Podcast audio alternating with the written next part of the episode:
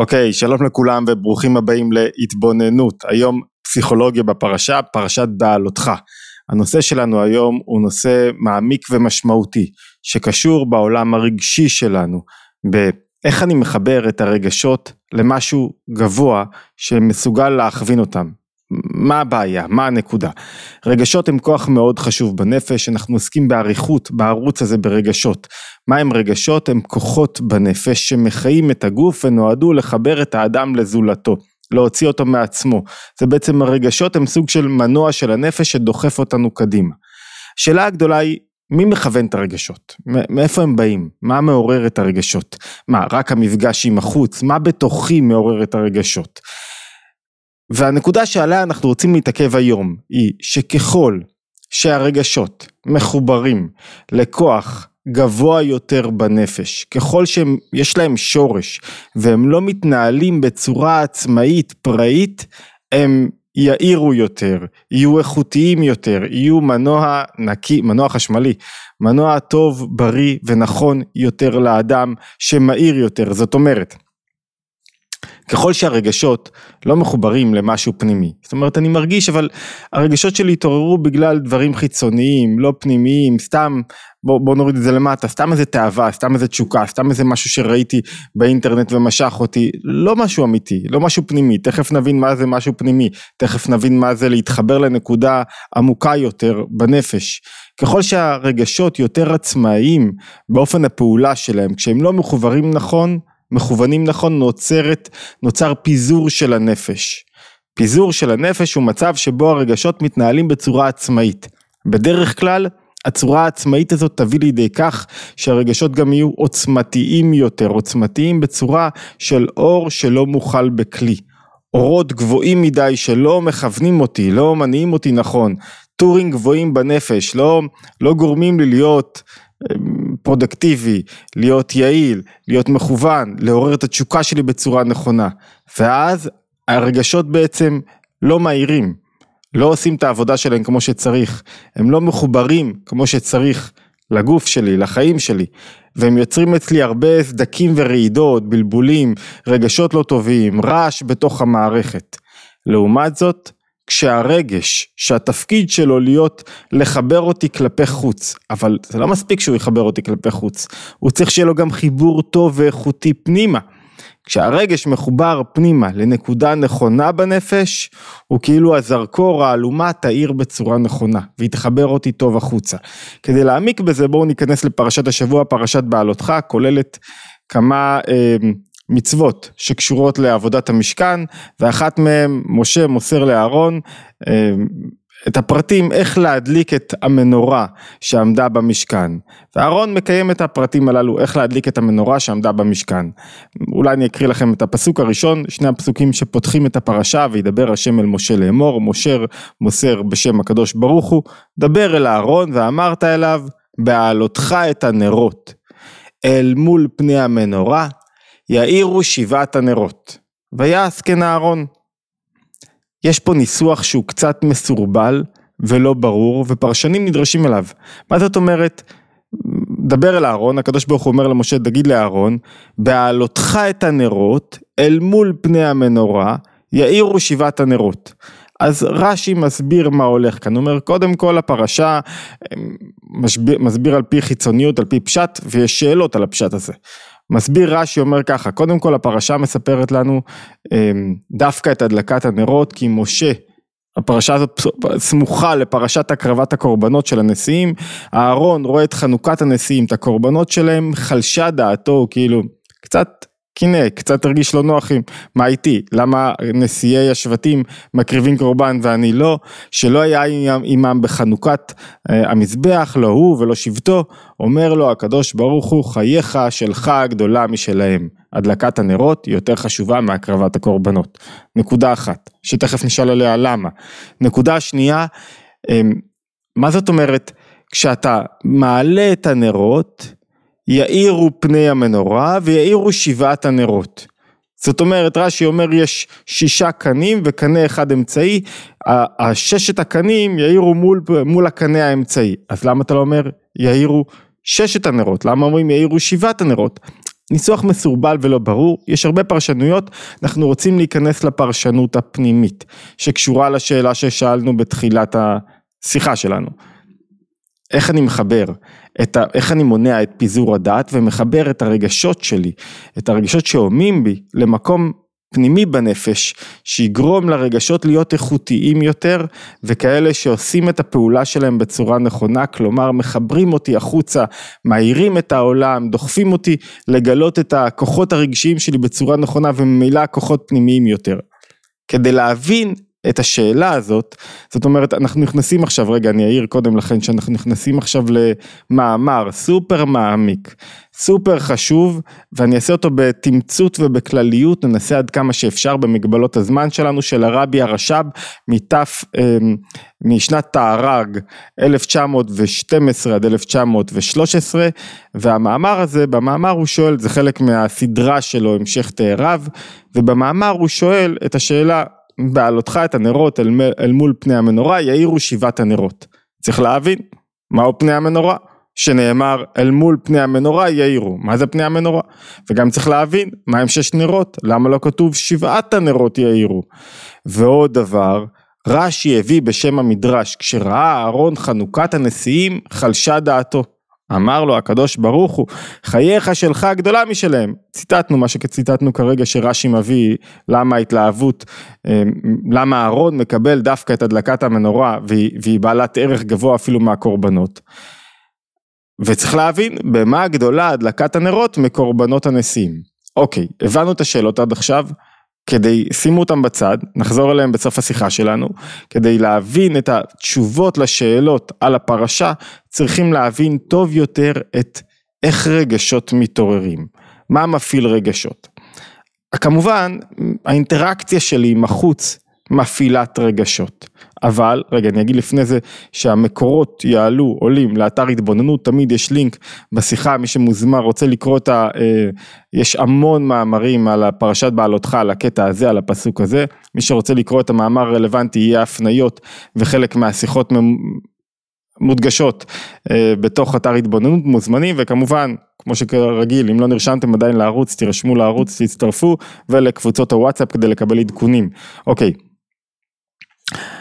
מה מפעיל את הרגשות, מה מניע אותם? אז כמובן המפגש עם החוץ, כמובן דברים, אירועים שחוויתי, אבל לא רק. אדם יכול להיות בלי קשר, בלי שאיזה אירוע מסוים בחייו קורה, והוא, הרגשות שלו מתעוררים באופן כזה או אחר, באופן שבו יש בו חרדות, או עצבות, או שמחה, או יראה, או סדרה של רגשות שמתעוררים בו. למה? כי כדי שהרגשות יתעוררו הם חייבים לעבור פילטר פנימי. מהו הפילטר הפנימי הזה? מה מניע את הרגשות? מהו מה שנקרא בשפת החסידות פנימיות הרגשות? תחזיקו מעמד, יש לנו המון, אה, או לא מעט, לא המון, מושגים חשובים מאוד ללמוד אותם תוך כדי השיחה הזאת. פנימיות הרגשות, פנימיות המידות, זה הרצון.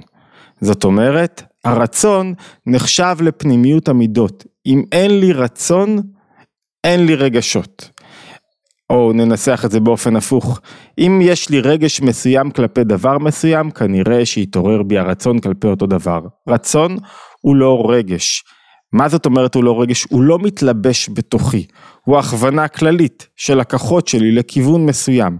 זאת אומרת, כמו שאנחנו רואים, מביא אדמו"ר הזקן בשיחה על הפרשה, כמו שאנחנו רואים בחוש, שהרצון מנהיג את המידות, את הרגשות של האדם, שאפילו אם יש לפניו דבר שיש בו תענוג, אם נתקלת במשהו שיש בו תענוג, אם מסלק רצונו מפניו, אם אתה מלמד את עצמך לא לרצות משהו מסוים, שמפגש איתו יהיה מלא תענוג, העוגה הזאת כל כך מושכת.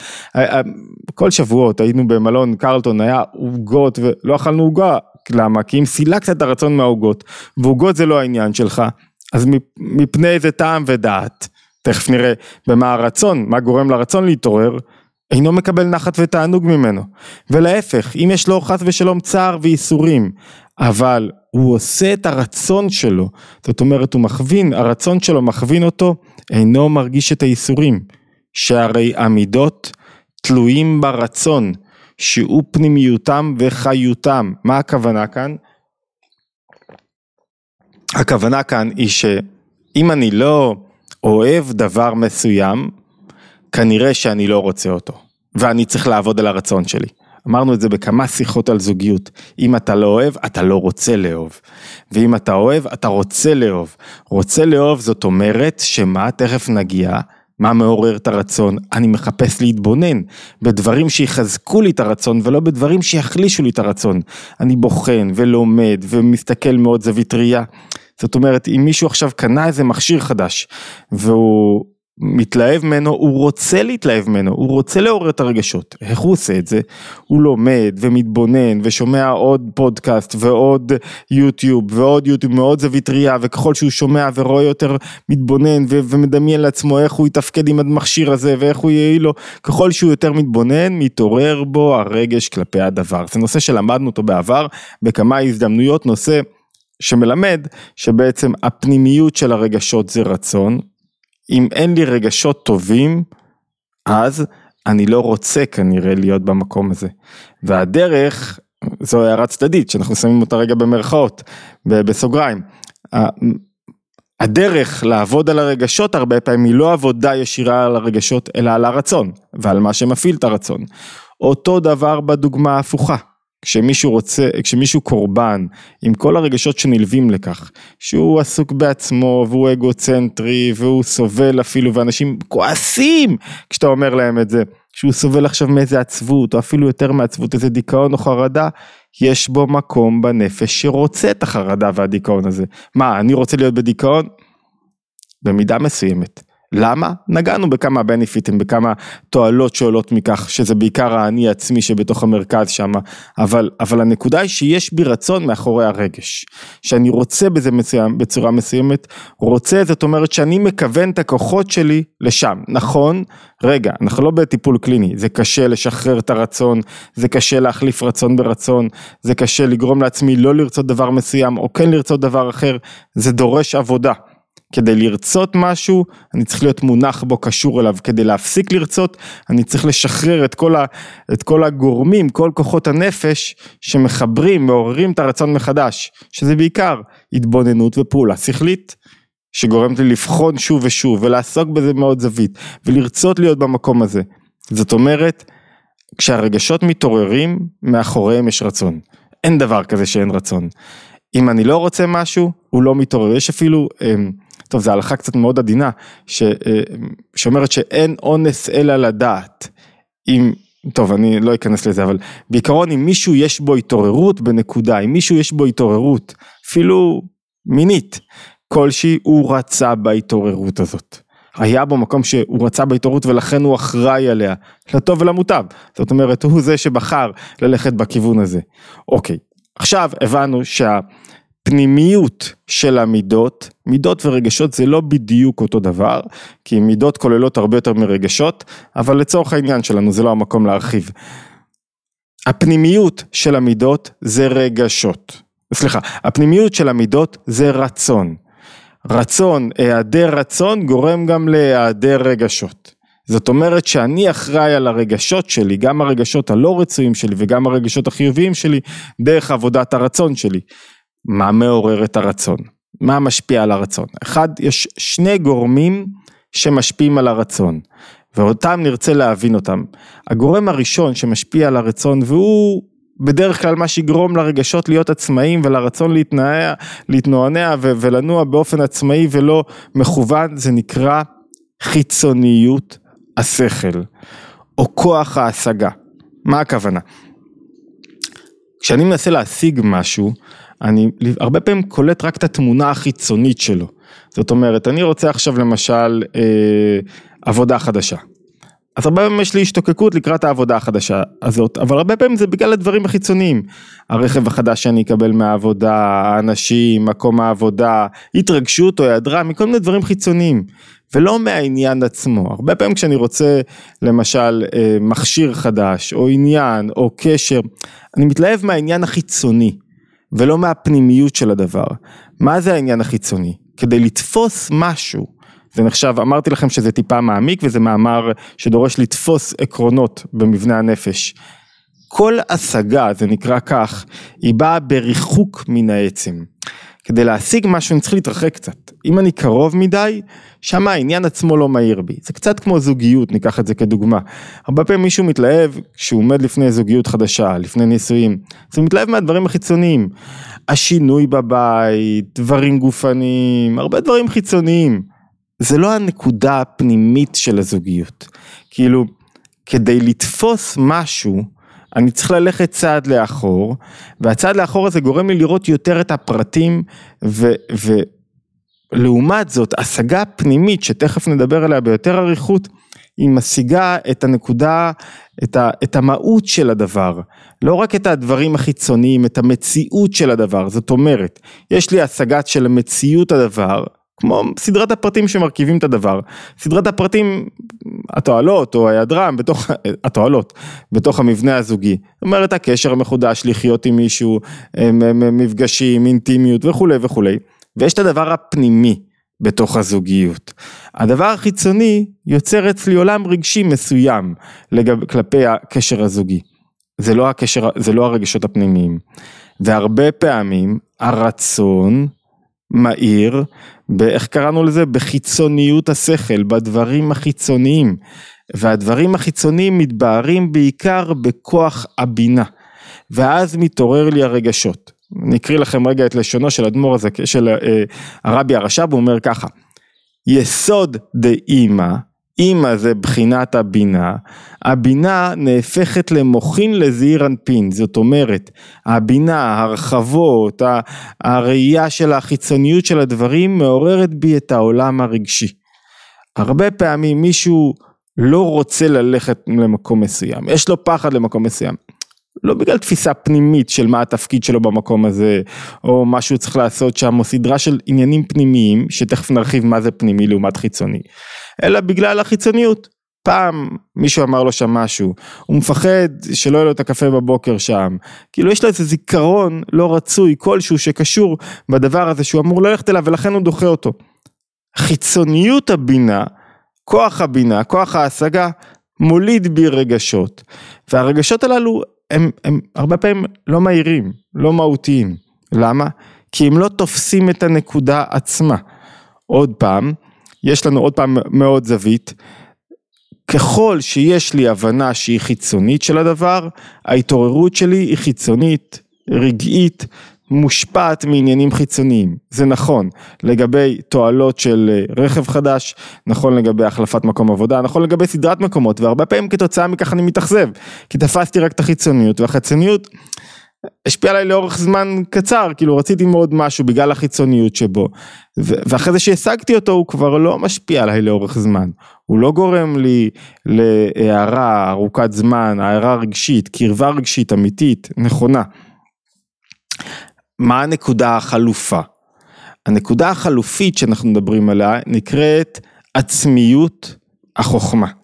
עצמיות החוכמה זה הנקודה הפנימית שבחוכמה, זה הלמה, הלמה של הדבר, זה, זה נקרא בשפת החסידות נקודה בהיכלה. נקודה בהיכלה זה שיש נקודה אחת.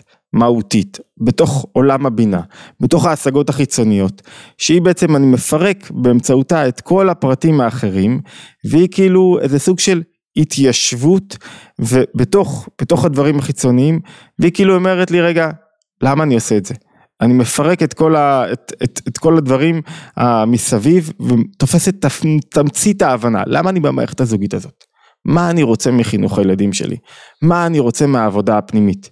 מה אני רוצה מהעבודה שלי בכלל? מה הנקודה של העבודה? זה כמו אנשים הולכים לעבודה בשביל לעשות כסף, זה חיצוניות. אתה אף פעם לא מגלה את הכוחות שלך כשאתה רק רוצה לעשות כסף בעבודה, אתה אף פעם לא מתחבר והרבה פעמים אתה נשחק מהר מאוד, כי אתה כל פעם חושב שאתה צריך להיות במקום אחר. כשאתה תופס את תמצית ההשגה, אתה יודע למה אתה עושה את הדבר שאתה עושה, מה אתה רוצה להפיק ממנו. התמצית באה אחרי שניקית את כל, אה, את כל אה, אה, הדברים החיצוניים, את כל הפרטים שמרכיבים את ההשגה. אני יודע שדיברתי בצורה קצת מופשטת, בואו עוד שתי דקות אני, אני אעמיק בזה קצת. כוח החוכמה, מה יש בו? כוח החוכמה יש בו שלושה מרכיבים סופר חשובים. אחד, ראייה של חוכמה, זה כאילו התעמתות, תפסתי משהו. הוא עוד לא ברור לי, תגיד לי לנסח אותו עכשיו, לא יודע לנסח אותו, אבל, אבל, אבל אני יודע שזה זה, זה ראייה, ראייה זה ודאות שעדיין לא מתפרטת. ויש הנחה שבחוכמה, שזה אפילו לא ראיתי את הדבר, זה לא כל כך ברור לי, אבל יש לי הרגש, זה נקרא הרגש שבחוכמה שזה זה. ויש את הנקודה השכלית של החוכמה, את, ה, את הכלל, את התמצית, את הנקודה הפנימית. בזוגיות הנקודה הפנימית היא התאחדות להיות אחד. בהורות הנקודה הפנימית היא לגלות את הכוחות בילדים. בעבודה הנקודה הפנימית היא לגלות את הכוחות שלי. בכל תחום שאני הולך יש את הנקודה הפנימית שהיא צריכה להעיר בי. וסביב זה יש המון דברים חיצוניים. הרכב שקיבלתי, המשכורת, מלא דברים חיצוניים שמרכיבים את ה... ש... שהם סביב הנקודה הפנימית הזאת. הנקודה הפנימית מזינה, שבחוכמה מזינה את כוח הבינה.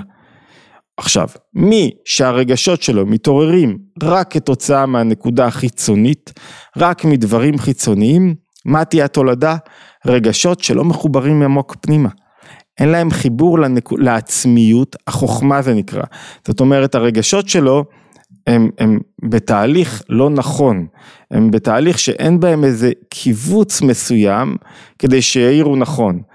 כדי לתפוס את הנקודה הפנימית אני צריך לנקות את כל הפרטים שמרכיבים, את כל העניינים החיצוניים ו- ולקשר את עצמי לשורש העניין, לנקודת ההשכלה. כדי לעשות את זה, זה תנועה של קיבוץ ולא התפשטות. התפשטות זה יאללה. רחבות, בוא נראה את החיצוניות, בוא נשיג בדיוק את מה שאני רוצה.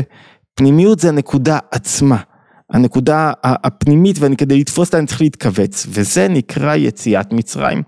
כי אני מתוך מיצר, אני מצמצם את עצמי, מיצר ים, מצמצם, ואז אני פתאום קולט את הנקודה.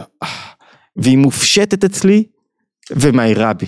וזו חוויה רגשית אחרת. זאת אומרת, בואו נתחיל להתכנס לנו לתוך הדברים. יש מידות שמתעוררות כתוצאה מחיצוניות הבינה, כתוצאה מחיצוניות הדברים. מה שמאיר עליהם זה רצון, והרצון הזה הוא רצון חיצוני. כתוב אית רצון ואית רצון, יש רצון ויש רצון. רצון חיצוני הוא בעצם שאני לא רוצה את הדבר עצמו, אני רוצה דברים חיצוניים. כסף, כבוד, הערכה, פינוקים גופניים, לא תפסתי את הנקודה. למה אתה לומד? כדי שיהיה לי אה, תואר, כדי שאני אוכל להתפרנס. בשביל זה אתה מבזבז ארבע שנים, אתה לא נורמלי, אתה לומד כדי להתפתח, כדי לגלות כוחות, כדי שיעיר בך משהו, כדי שתהיה אדם גדול יותר, כדי שתהיה יותר ממה שאתה עכשיו. ממילא תקבל גם כסף, משכורת ו- וכל הדברים האחרים. מי שעובד רק בשביל הכסף יישחק מהר מאוד, כי כסף הוא פיצוי נמוך בשביל ההשקעה שאני נותן. אז מה, יהיה לך עוד, עוד סטייק? מה? ואנחנו רואים במפורש שמי שיש לו הרבה כסף רוצה עוד, למה? כי הכסף לא מספק אותו. למה הכסף לא מספק אותו? כי הוא מחפש בעצם משהו אחר. מה הוא מחפש בעצם? הוא מחפש בעצם גילוי הכוחות שלו. חיבור לנקודה, שהיא נקודה שיש בה קיבוץ ולאחר מכן השפעה גדולה. סליחה רגע. אוקיי. ויש רגשות שמתגלים כתוצאה ממשהו הרבה יותר פנימי. יש רגשות שמתגלים כתוצאה ממשהו הרבה יותר פנימי. מה הם הרגשות הללו?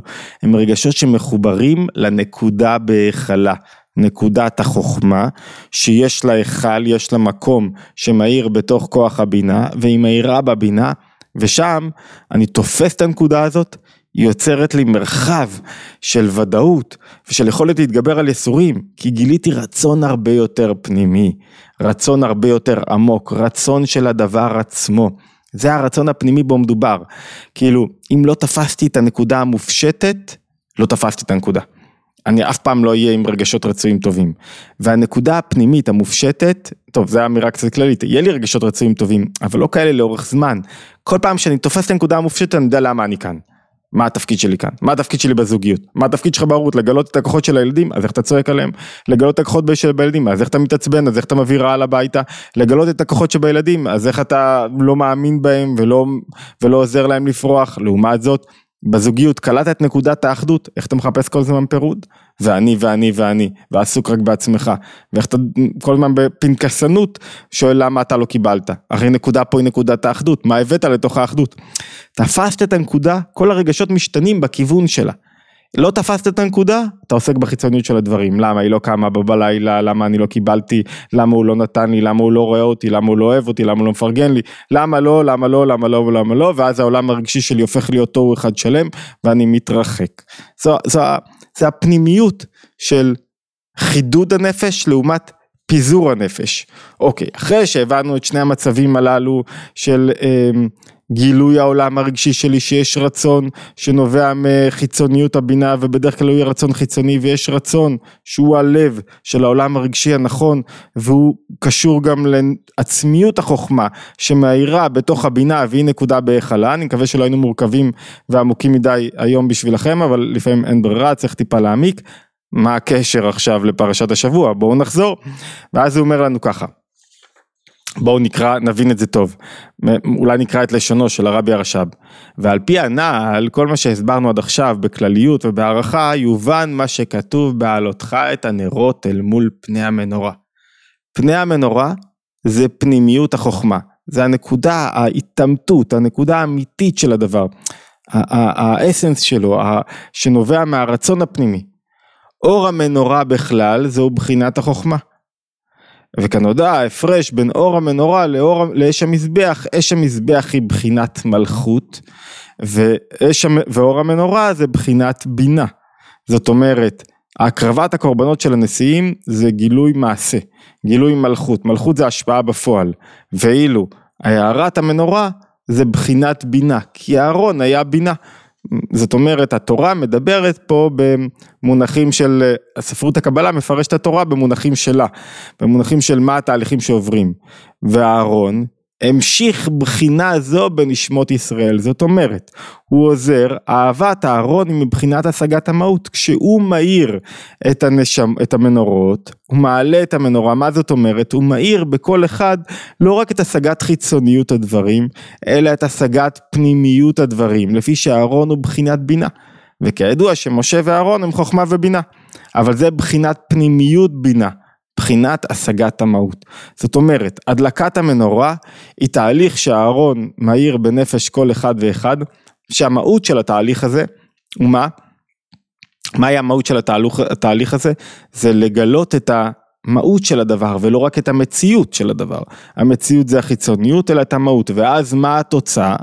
התוצאה היא שמאירים העולם הרגשי של האדם כשהוא תופס את המהות מאירים, מאירות שבע המנורות, יאירו בעלותך את הנרות על פנו, מול פני המנורה, יאירו שבעת הנרות.